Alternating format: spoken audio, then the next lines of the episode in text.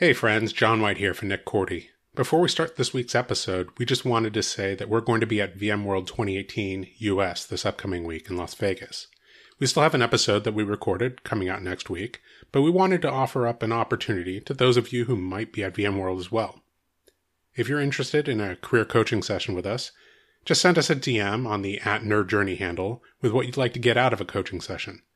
Possible topics might be how to steer towards the SE career, other career options working for a vendor like a technical account manager, specialist, or implementation consultant, or whatever it is that you might want to know.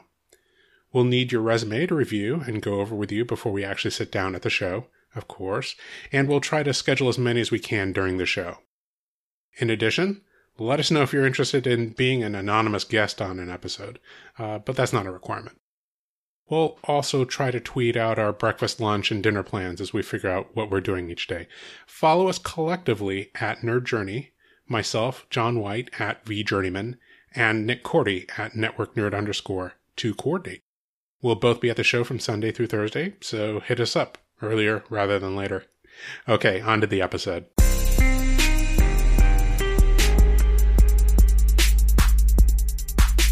Welcome, everyone, to the Nerd Journey Podcast, episode number five. We're going to be joining you every week to talk IT career, news, and opinions based on our points of view, of course. I'm your host, John White, on Twitter at VJourneyman, joined by my co host, as always, Nick Korte at Network Nerd underscore. Hey, Nick, how's it going? Hey, it's going great, John. Just want to make sure everybody knows we're both VMware systems engineers and our topics are going to have a data center slant but we hope that our career discussions will be relevant across the disciplines and remain timeless. If you're enjoying our content, definitely drop us a positive review on iTunes or wherever you subscribe. And if you want to get in touch with us, you can tweet or DM at Nerd Journey. Ultimately, we're just two nerds on a journey. A journey to virtual enlightenment. So let's take a trip. Awesome, awesome. How's that uh, opening going for you, Nick? Let's see. That was numero cinco. I think we're getting there. Yeah, I think. I mean, it, it's still the best thing we have. Yeah, the only thing that we thought up so far. So I guess we'll stick with it, right? Yeah. Dance with who brought you. That's right. That's right. Always be iterating. Iteration is key. so let's get to topics. We are going to talk about an article on the Harvard Business Review online magazine how to improve your sales skills, even if you're not a salesperson. We found a another article. I think we might start a recurring feature, uh, a brand new feature on the podcast. Um, questionable LinkedIn advice. And I'm not saying that the advice is questionable, but we're just asking a question about whether it is questionable. Oh, there is questionable advice out there. Definitely questionable advice out there. So we are going to uh, come across, you know, review something that comes across the the feed, uh, talking about Twitter, uh, LinkedIn advice, and then mention or give a, give our feedback on it, whether we think you know any of the individual points have merit, um, whether there's good advice, uh, whether it's overall bad advice, etc., etc. So let's talk about this uh, first topic how to Improve Your Sales Skills Even If You're Not a Salesperson from the Harvard Business Review. Uh, this was an article from May 2017. I, you know, just some background. I, I was uh, really thinking about subscribing to Harvard Business Review. I was uh, in an airport very recently over the uh, holiday break, and the in a bookstore, in you know, as you know, airports tend to have uh, there was a display and it just had you know a bunch of digests of Harvard Business Review um, articles, and and one of the uh, things was about sales, and we have to deal with salespeople all the time, you know, generally walking uh, arm in arm with them into uh, a customer uh, visit or joining them on calls. So you know, it, it kind of behooves me to read up on sales and, and understand that sales mindset. And, and I thought that this was uh, especially useful for people who are IT practitioners who are looking to break into uh, the systems engineering side of things, or even the direct sales side of things. Um, you know, you have to kind of couch your experiences as an IT professional as you know selling your ideas and i think that you've talked about that in in previous podcast episodes so um, I thought that when I saw this article on the Harvard Business Review, and we'll definitely put a link in the description and on our website, um, you know, how to improve your sales skills, even if you're not a salesperson, I, I thought, well, this is, you know, terrific. This is exactly the, the kind of um, hints and perspective that you know our listeners would probably be looking for if they're looking to to make that advancement into you know more of a vendor sales or you know channel sales role so um, i wanted to kind of go over uh, what it said and and kind of react to it as well so but I'm in IT, John. I don't need to know how to sell. Come on now. Thank you, Mister uh, Devil's Advocate. no problem. Nick with the Devil's Advocate hat on. Yeah, I, I think you absolutely do need to sell um, on a probably on a daily basis, and I, I think that um, you're the one who said this to me once. You know, you if you're working on help desk even somebody has a problem and you have to sell them on the idea that your solution is what they should actually pursue because a lot of times when people call in and they have a problem they think that they know the answer and it's something complex that you should be doing. And a yeah. lot of times that's not the right thing. So um, you know you you need to sell them on the idea that your idea is the best way to go. Uh, if absolutely. Yeah, alternatively, I think talking about IT projects and getting those approved, and uh, you know that could be the best thing for the company in your opinion. Um, but how do you actually get the project that you think you know should be the top priority to be the top priority in everybody else's mind? And and right. how do you actually move that forward, get it funded? Um, again, that's a you know something else that we talked about in, in a previous pro, project uh, podcast episode how to our uh, upcoming uh, proposed vmug talk how to get your project funded you know mm-hmm. when you know it's a sales process you know it's selling somebody on your ideas. It's and and maybe when i say sales you know that's a you know it's a synonym for persuasion right? Yeah that's really what it is. I mean and I think that the IT person or technologist working the help desk or doing systems administration, maybe we don't think about some of the things we're doing in terms of the fact that it really is sales at the end of the day, you know? And when you step back and look at it, or step outside of it and really take a look at it, or, you know, try to move to an SE type role like some people, you you realize that oh man, I really was doing a bunch of sales there. But you you, you know you you reflect on it and and you think about it. yeah, I'm really persuading people to change the solution to something else. Hey, I really need Microsoft Project. Well, do you really need Microsoft Project, or would something free like Gantt Project work? Or what is it you're actually trying to do? Tell me more about it. Because if I don't know what they're doing or anything about their project, I can't persuade them in one way or another, right? Right. And I think that's part of the, the mission here, regardless of your field. Maybe it's not technology. Maybe you are trying to convince your spouse that it's a good idea to move somewhere. Hmm. That is a sales pitch I mean, you're probably going to have to do some research, and if if one of you is the the free spirit and the other is the penny pincher, it's probably going to be the free spirit that's pitching to the penny pincher. right. You know, this won't cost as much as you think, and here are the reasons that justify that cost. It's funny because the you know you're saying the things that I said, but the uh, when I hear you say it, the more I realize that you know being in this role and thinking about things in a sales perspective is what makes me equate persuasion with sales right and and outside of a sales role everybody else would say oh no you're just trying to persuade somebody and only inside you know or n- nearby somebody who's in a sales role do you think about any kind of persuasion as sales mm-hmm. yeah and i don't think we want that label you know because you have this stereotypical vision of the slick back salesperson who's a shyster and not really having your best interest in mind, just trying to hit their number. Right, right.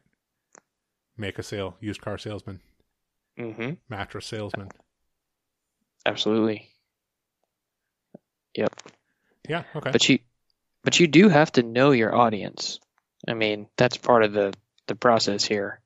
right. If we go back to the analogy about the the spouses, if I know that you're someone who, or my wife, you know, let's say she doesn't like to spend money, for example, if if that were true, if she didn't like to spend money, and I was the one who really liked to spend money, and I was trying to get her in on some kind of purchase, So I would have to have some some really good reasons and and know what uh, what value is to her.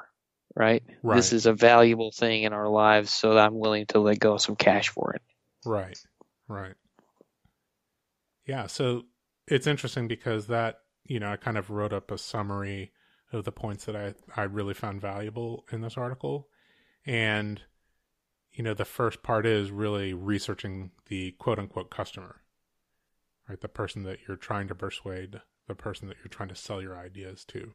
And you, and in order to do that, you know, you really need to know a lot about them, the things that they value, and the things that are important to them.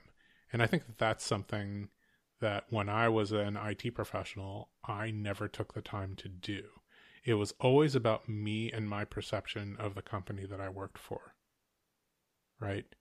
I think that this is the most important thing for the company, and this is the the project that will advance that most important thing for the company. And I And therefore it is. yeah and therefore you know my assumptions about things you know were a certain th- way and all of my projects were couched towards those assumptions you know so you know i was always correct and then it was flabbergasting that you know my projects were not approved you know because you know nobody ever explained to me well no you need to find out you know what is important the most important thing to the company or to the project approvers you know like what do they think is the most important thing to the company? Or what are the the things that they value for the company you know or we're given given guidance to value? And Mhm. you know when projects are eva- evaluated on that basis by those people you need to understand what that basis is and those people's perception of those values and if you don't take the time to do that then you're you're just kind of rolling the dice you know that what you perceive is true is the exact same thing that they perceive as true. And that's just uh it's unnecessary. It's risky and then it's an unnecessary risk. You have the ability to research and ask questions about you know what's important and to couch your project or ideas in those terms so. I feel like saying DevOps. yeah it's it's interesting you know devops is definitely um you know discussed in those terms right? You know uh faster time to market you know and more stability and uh and better better products and and faster iteration on products. Um, if that is important to the company then you know devops you know is a process that can do that. I think I meant it more in the understanding and getting to know people in other departments and their challenges outside of just yours. Because like you said, we, we get this mindset we're in the weeds and we want something to make security better or our lives easier because we're overworked or something of that nature and it's a little more difficult than you might think to step outside your own bubble and really focus on the bigger picture. Like you said, it it stinks when someone tells you, no, that's not the company's priority, even though you think we need to move everything to the cloud and move it to AWS or Azure or whatever. That's that's really not what we want to do. We actually need to focus on rolling out this new payroll system ASAP because ours is horrible hmm and and it's keeping people from getting paid on time. And that's our biggest problem right now. Mm-hmm, mm-hmm. Yeah, yeah. That you know fundamental understanding of what is the priority, Mm-hmm. right? So if you had a project that you know if the way that you're pitching it was competing with a payroll project, and they're like, well, no, that has you know that's going to compete with the resources we need for the payroll project, and payroll project is the most important thing. It you know it's priorities one, two, and three. You know the answer is no, as opposed to hey, here's you know a side project that I have. It's going to take you know uh, you know 20 hours uh, over the next month, and it will accelerate the payroll project by more than 20 hours then okay, well, now I'm listening, right? Yep. And hopefully, you have to know your audience, know about them, know what their problems are. But you, but by knowing that, hopefully, it gives you some inkling as to the best way to communicate what you want to say to them. Right? Yeah. Because if if my boss is a phone guy and I continually send him emails about important things, that's probably not the best way to do it. right. Just Right? fundamentals of like the modalities of how people communicate. Yeah. Yeah. Because that's going to be part of your pitch, part of your idea pitching to whoever it is. And hopefully you've you've thought about it and maybe given it some some practice. Yeah. Do you ever have you ever done that? You know, before you go pitch something to your boss, maybe run through your slide deck or kind of mentally run through what you want to say. What's your strategy on that one, John? Yeah. Um, I want to say as an IT practitioner, I never did that, which was probably yet another reason why I didn't, you know, succeed as as often as I probably should have, looking back. Um, you know, to to put together a cogent pitch, you know, and practice it, you know, and really, you know, a do the research and then b practice, you know, um, uh, you know, over and over again, couching you know various projects or various ideas in terms of the priorities of the other person is something that I never did. You know, um, I think that I probably got that practice once I was working in the channel, and you know, one of my jobs was to go around and teach uh, various uh, sales teams and systems engineering teams about the VMware portfolio, and I had to adjust you know what was a standard teaching deck to the concerns that these people voiced. And you know once i heard what their you know primary concerns were then i could basically adjust every single point that was in the deck to those concerns so that's how i got my practice it was after i left um, being an it practitioner which was you know later than it should have happened so Right. I'd like to share a story about a guy that that worked the help desk under me at one of my former employers. Mhm. He had a he had a really good idea for a particular technology we should adopt. I don't remember what it was, but I do remember him coming to me because I was, you know, kind of the supervisor, and then we both reported to a manager above me who was the IT director, and then of course he would report to the execs. right So if he could sell me on it, then we needed to sell my boss. And he, he sold me on it. I thought he had a good idea. And I said, okay, I want you to go talk to our boss about this. Mhm. And he got, he got kind of nervous. You know, well, I, I'm a little, I'm a little intimidated. I'm, I'm kind of scared because I don't interact with him that much. I said, that's exactly why you need to go do it. Mm. You need that practice of pitching your idea to someone else. You know, I'll help you polish it and kind of coach you to saying things the right way so that it communicates what you want to say clearly to this person because I've had more interaction with them than you. Mhm. But I want you to do it to gain that experience. You know, whether he successfully got it approved or he didn't, that experience was was really I think the most valuable thing so that you can get used to this process. Ah, so you're you're kind of saying this might not be critical to the company. I think it's a good idea, but I want you to have practice pitching your ideas so when the idea is critical, it's not going to be the first time that you're pitching it. Right. And the next time you have an idea, you will feel more comfortable pitching it. And maybe this initial experience with pitching your first idea that you thought was valuable will give you some insight from people above you as to what they think is important. Mhm. Because this guy did not have a lot of interaction with our boss. right, So just that one conversation could really, if you reflect back on it and think about how it went, and and the person on the other side of the pitch is is willing to give you that feedback and be open and honest and not just shut the door in your face and you know give you some reasons as to why they said no, that can really help you know how to better structure your pitch the next time yeah, so that Really you are point. striking when the iron's hot and on something that is important enough to be valuable to them. very true, very true. The importance of practice and the importance It's- of uh, critical feedback too. Uh, um, yeah, really Oh, yeah. point. That iteration. so did it you keeps in, coming up. Did you sit in on the on the pitch and and give your uh, report the feedback, or did the boss do it? I let the boss do it, Okay. and I I think I, I don't remember, but I want to say I went and talked to the boss and said, "Hey, I'm I want him to pitch this to you. You know, it's coming. I'm not going to tell you much more than that, but I Mhm. want him to do it to get the experience." Okay. Nice. That uh, opens up a whole discussion on uh, develop developing people who report to you. Um, hmm That's a Put- really Put that down as a future idea. topic. Future topic. Future topic. Absolutely. If I had a dollar for every topic we came up with on the fly.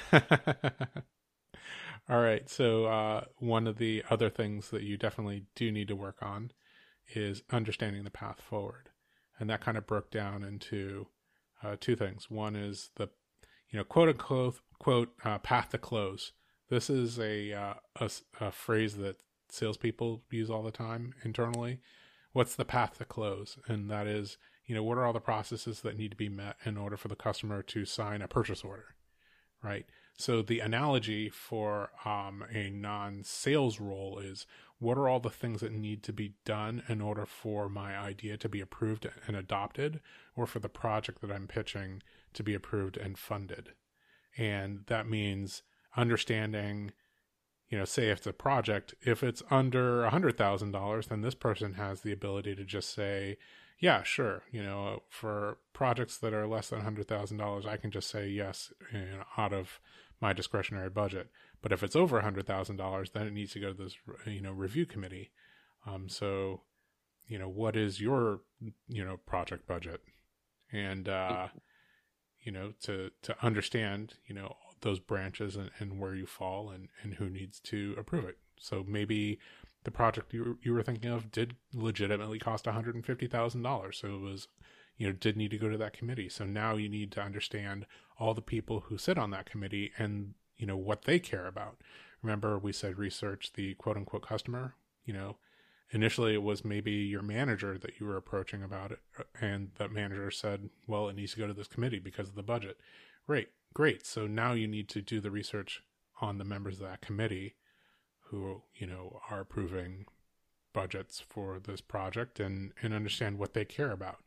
And it's not always the things that you think about right? It might be somebody Right. from the office of the the CFO the chief financial officer and they are there to represent you know constrained budgets.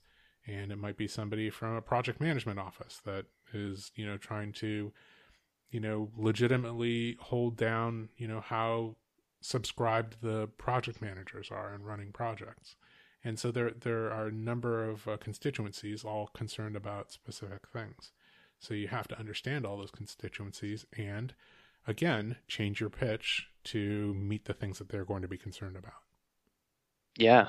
And it, it may be a different experience at a big company versus a small company. You know, some companies may not have a budget cycle necessarily, but hopefully they have some sort of approval process in place, like you mentioned, that it goes to this person and then it goes to the person above them based on the dollar amount. At absolutely least that's what that's what I found. You Yeah, know, so- maybe a little less red tape in the SMB, but the approval structure is usually still there. Yeah. So, you know, honestly, um, in my experience at the company that I worked for, I was the IT manager and I reported directly to the general manager of the company. So, you know, I was pitching him on a project that, you know, was going to cost a million dollars or more. And he's like, well, we need to go to the owner for this. Right. So it wasn't, you know, the, the owner probably represented, you know, hey, the, I need to push the capabilities of the company forward. I need more revenue. I need, you know, it was an ERP solution, so I need a better, you know, better accounting. You know, there all of those constituencies sat in one brain, right? And the general manager was there to advise him on, you know, some of the things that he was, you know, maybe not able to represent all in his head all at the same time. So, you know, there was um, a constituency of two, right? Which in a, in a small company is probably pretty common, right? hmm Yep, I would agree.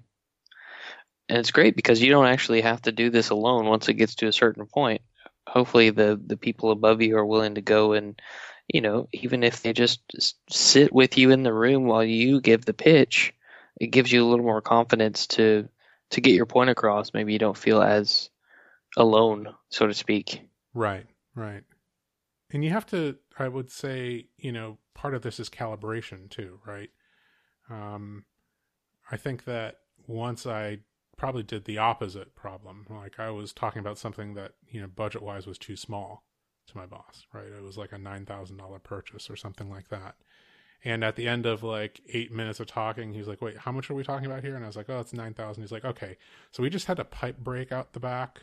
Um, and I just spent $15,000 in plumbing and landscaping and water. So yeah, just go do it. You know, this is too small. so I needed to understand that like ahead of time. And it was just an experience thing, right? Like I realized, okay, if it's under $10,000, then I really need to adjust my pitch, you know, to put that dollar figure up front and go, hey, I want to spend like $6,000. I think it'll save us, you know, 20,000 over nine months, you know, to, to, you know, really kind of put that up front instead of have like the dollar at the end, right? Right. Well, yeah, because a lot of times you think executives, you don't want to show them the price up front because that's all they'll focus on and they won't listen to you talking. Or maybe that's just me stereotyping. Yeah, I, I think that that's, you know, in general, if I said, hey, Nick, I'm going to buy a $100,000 car, like, what's the next thing that I'm going to say that you're going to listen to? Like, you know, not much, right? Um, I stopped after $100,000. Right, right. You know, and, uh, but if I said, "Hey, I want to buy like a hundred and fifty thousand dollar, you know, tractor trailer rig for my distribution company," and you know that's actually a discount from two hundred fifty thousand, and you know contrast that to the lease price, which is you know uh, you know it's, it's just you know it's you have to you have to understand how to like you know scale those numbers and and what the significant figures are for the specific you know like thing that you're talking about, right? I want to spend sure. hundred thousand dollars to save three hundred thousand dollars. Like if you if you say it in one sentence like that, you know, with the numbers really close, you know, then I think you know you're more likely to be heard. Yeah, I like that. That's a good point. Yeah. Anything you anything you would say uh, don't do? Yeah, so those are the three do's. Like uh, the again from the article and kind of my reactions to them. The the three don'ts don't tense up, don't talk too much, and don't let early failure be the end of the conversation. All right, so let's take those in order. Uh, tense up. Don't tense up. Uh, you know that's that's an experience thing. That's one of the reasons why you practice and why you do the thing over and over again. Um, I think that one of the things that people say to me in other contexts, I don't want to try that. I'm worried that I'm going to be bad at it. You know, and hmm. it's probably something I've already said on the podcast, and um, probably say it again. Don't worry, it's the first time that you're going to try it. You're definitely going to be bad at it. no question, right? You know, and some people, you know, just seem like naturally good at these types of things. And I, to that, I always say, you know, that's baloney, right? I usually use different words, but right. non-explicit podcast. Uh, it's baloney for the right? kids. Yeah, the kids. absolutely. Um, you know, there's only people that were bad at it when you weren't watching. Maybe it was a long time ago. Or their bad is actually a lot better than your good. nope, that's never the case. People are always bad at things at the beginning because they haven't done it before. There's I mean, I'm sure there's like some natural talent but in play. But you know, probably you know if there's video of uh, Michael Jordan the first time he tried to dribble the ball, he was bad at it. Period. There, you know, nobody was good at like a skill that's important and complex the first time they tried it. Right. The end.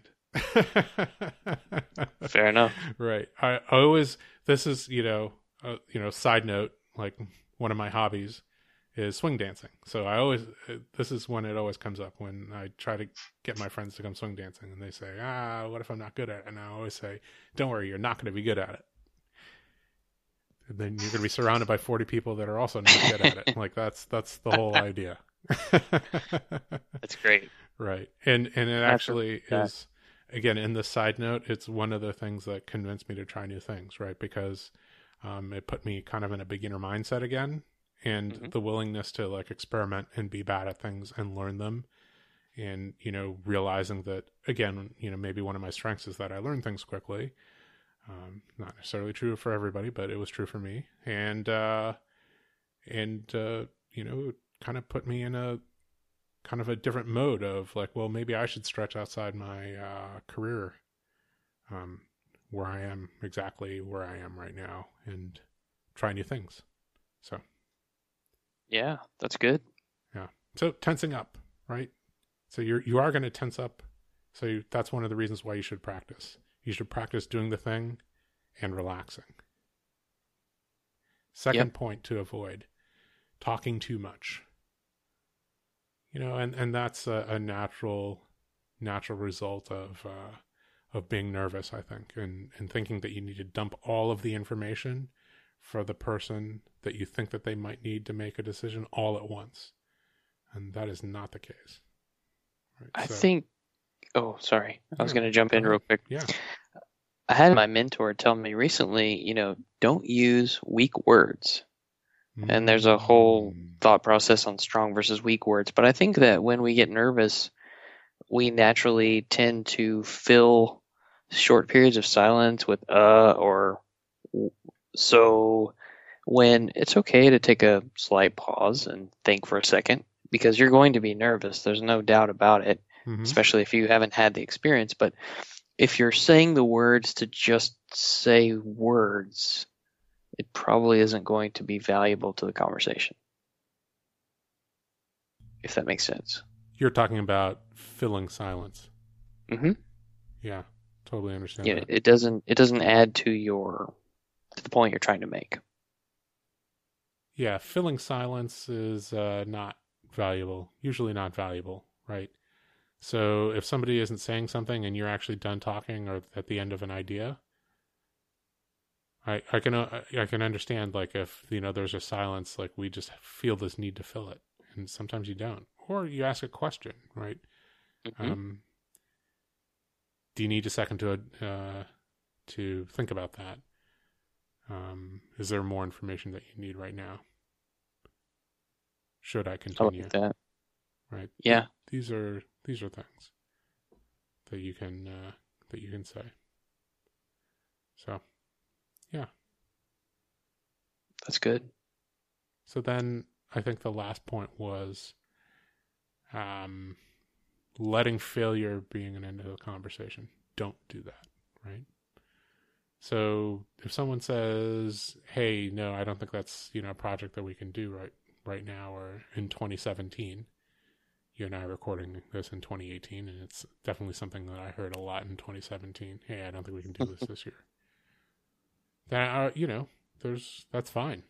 You know that that type of answer, you know, can mean um, a couple different things, and you know, to, again, you have to calibrate your relationship with a person. But you know, I usually try to try to to clarify what that means. Is that means does that mean that you legitimately don't think you can get it done this year, uh, but that we should talk about it next year?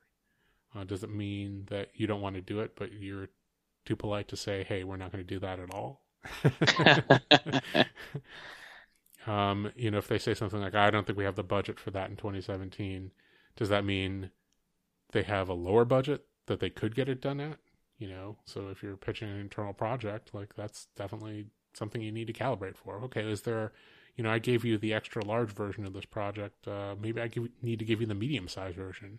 You know, where we just dip our toe into it, or do uh, like a small proof of concept, and then expand it in a, in a different budget year, right? So you need to understand what no means, and and sometimes you just need to need to walk away and say, okay, great. Um, I'm gonna retreat and uh, and think about this and and talk to you about it maybe a couple weeks from now with some refinements. Is that okay? Yeah, that's good. And I don't think it's ever wrong to ask that. Hey, can we talk about this again on such such timeline? Right. Right. And they'll either tell you yes or no. no, I don't want to talk about that ever again. Okay, Right, then your right. no really was never. Yeah, yeah. Definitely. Cool. So that was uh, how to improve your sales skills, even if you're not a salesperson. do research about the customer and empathize with them, their point of view. Do practice. Do understand the path forward. And uh, we specifically talked about the path to close. Don't tense up.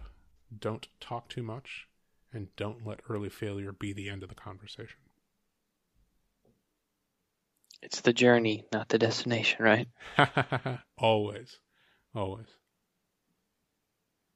Cool. Do you want to talk about uh, our new feature then? Uh, questionable LinkedIn advice. so, John found this article about three things you must do on LinkedIn every day. Now, I mean, hopefully, everybody out there is posting really crazy things on LinkedIn every day, maybe fake news or uh, how to how to get recruited or what recruiters should do differently or what you ate for breakfast, all those things. But it's interesting. Do you get on LinkedIn every day, John? I would say that I do. Um, which is interesting. It's a weird reaction to that question, you know, because I didn't even really think about it until you you asked me the question. I think I do look on LinkedIn every day, but I think that LinkedIn is trying to get me to do that by having a daily kind of news update. Um, hey, here's three things that, you know, everybody's talking about or you should be thinking about today, which is, you know, a really good idea for their business model, right? So sure. w- whether or not I agree that those are three things that I should be thinking about today, uh, you know, they sent me the alert and I clicked on it, you know, end of story. So, um, you know, and maybe I have those moments, you know, while, uh, you know, I'm waiting for a meeting to start and I, you know, have five minutes to kill. And so I, I jumped on, uh, you know, my phone and I look for different news sources to, to kind of fill, fill my time. And so at least once a day I'm on LinkedIn and, uh, it's, uh, it's interesting. Hmm. I hate, I hate to admit it, but I mean, I usually am on LinkedIn to see how many clicks I got on an article I posted just to see if people found it valuable and how far the reach is. Maybe oh. that's maybe that's shallow, but I, I do tend to look at it for that reason because you know I started a blog and I I kind of want to know okay how many people actually found that valuable or actually are looking at it. But you know when you when you update your status, the, this article says you should update your status daily. I don't know if I agree with daily, but it, hopefully because LinkedIn is supposed to be about professional networking. And I think that if we look at these things in terms of how the platform is supposed to be leveraged, maybe it makes some sort of sense. But I wouldn't update my status unless I felt like I had something valuable to share. You know, it's not mm. it's not the same as Facebook. Mm-hmm. You're you're not there to say, "Oh, dude, I got these new kicks today, and they're awesome, and I feel like Michael Jordan." You know, that's not that's not what you should do. Maybe it's sharing an article you found or sharing a story or who knows. Yeah. Side note, Nick, do you legitimately mm-hmm. call your shoes your kicks? No, no, okay. I don't. Just double checking. Do you? I find at least a lot that I get these LinkedIn requests from people that I don't know a lot of the time. And if you're talking about accepting connection requests, maybe you shouldn't accept connection requests from just anybody. Because we both know as IT pros, there are social engineering attacks to people in our positions and p- different positions in companies, especially higher ups, who would try to make you think they were someone they weren't. Sure. And try to get some information about your company that could help them break in and steal some information. So you certainly want to be a little cautious. I mean, you're not going to be able to personally know everyone that sends you a connection request, right? Very true. it's true. just not. You probably haven't met everyone face to face that sends you connection requests. Very true. But they may be a friend of a friend or someone who saw something you wrote. Oh man, what if it's a recruiter, John?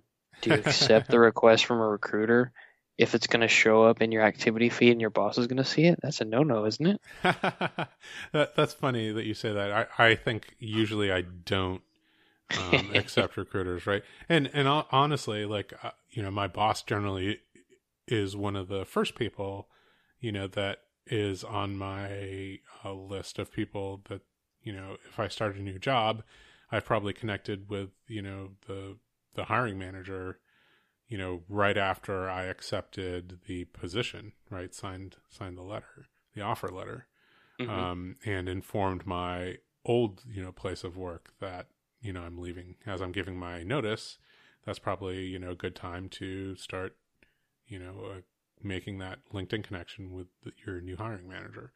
Um, so you know they already are on my peop list of people who can see all my connections. So you know I you know in theory they could dump a list of your connections and you know once a week and see who's new, right? And uh, Sure. and if the new people are all recruiters, then you're probably looking for a job.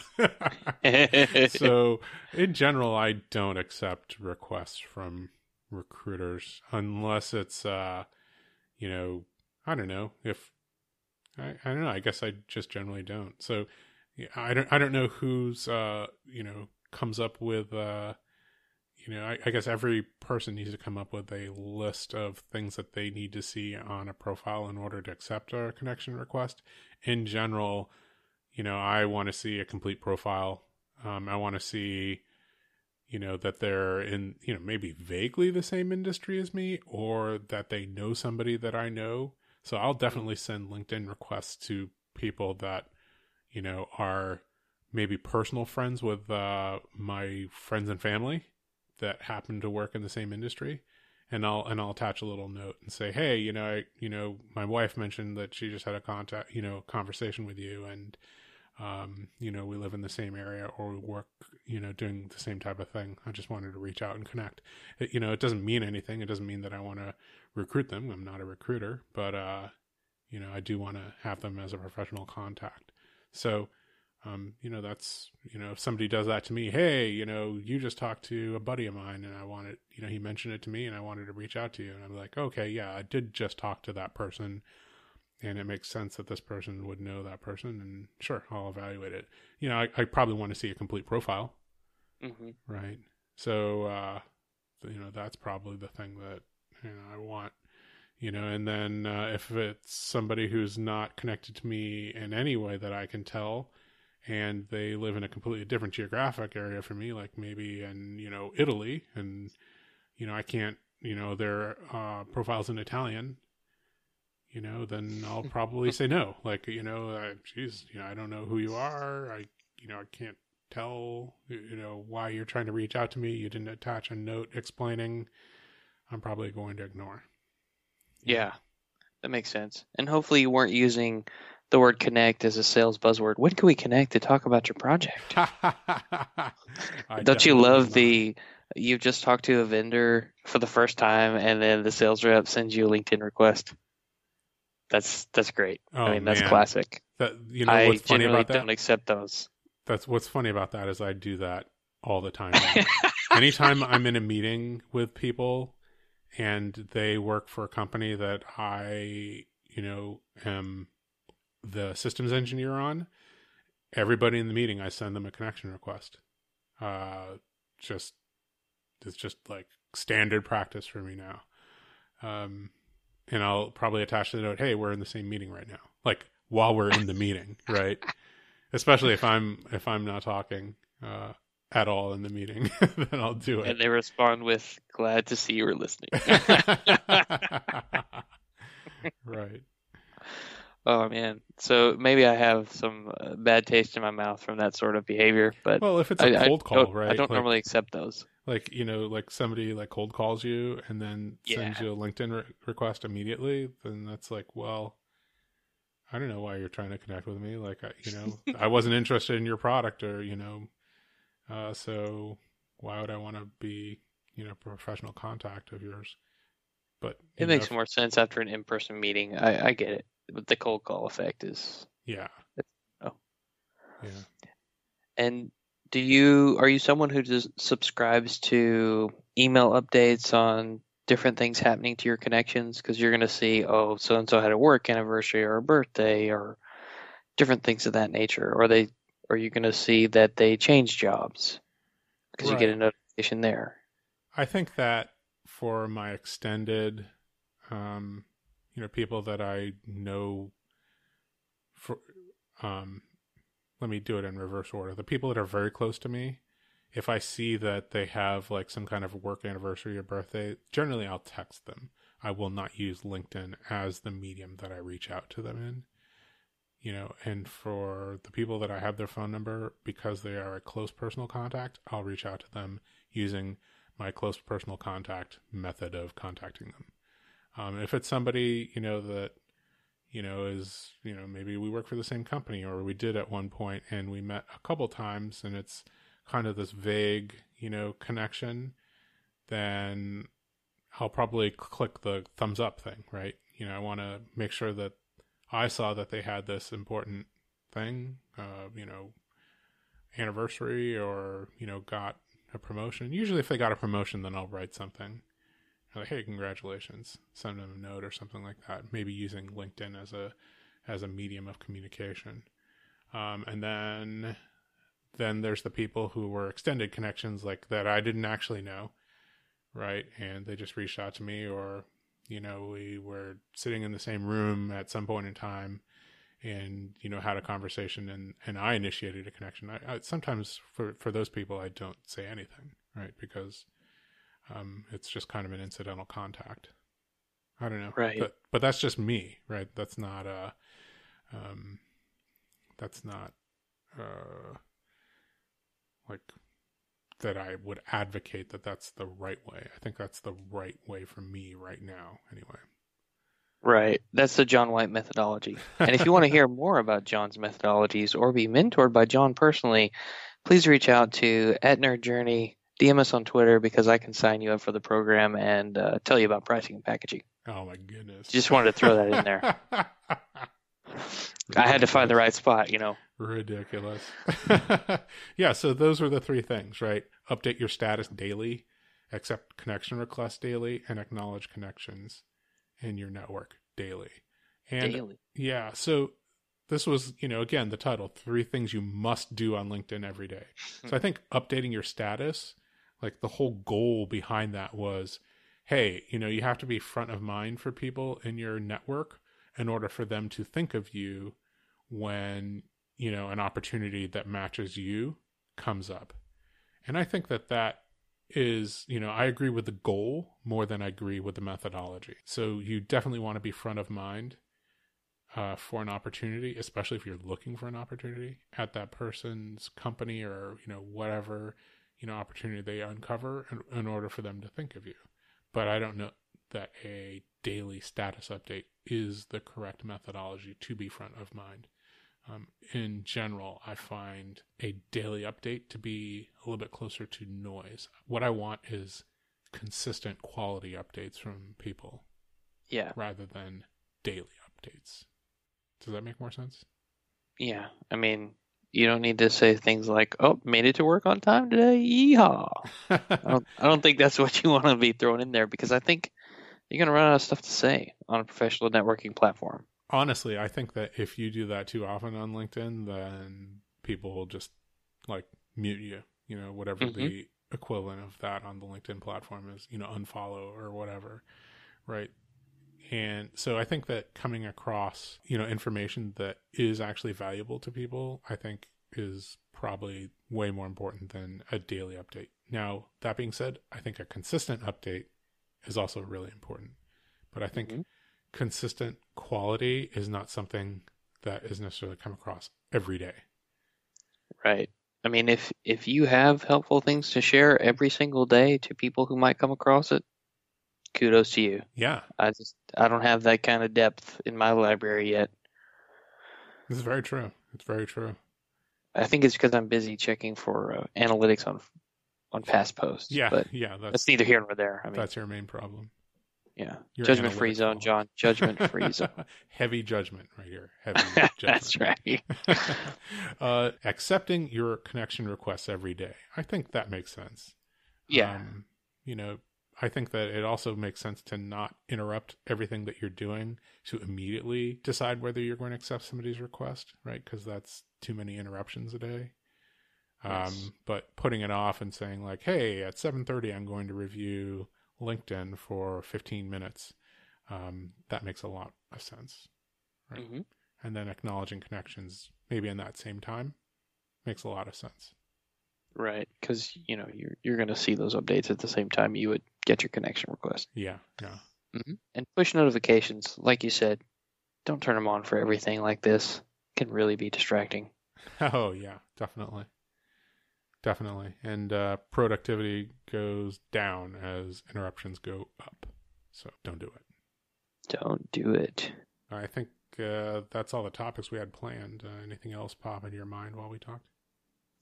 No, sir. Just a reminder we want people to subscribe and give us a positive review on iTunes or wherever you're listening. And we want to know if we're being helpful and are always looking for interesting questions to ponder. You can find us collectively on Twitter at Nerd Journey. And don't forget about the John White School of Mentoring. I'll just toss that out again. Hopefully, we're broadcasting that school. Yeah, absolutely. Cool. Well, uh, farewell, listeners.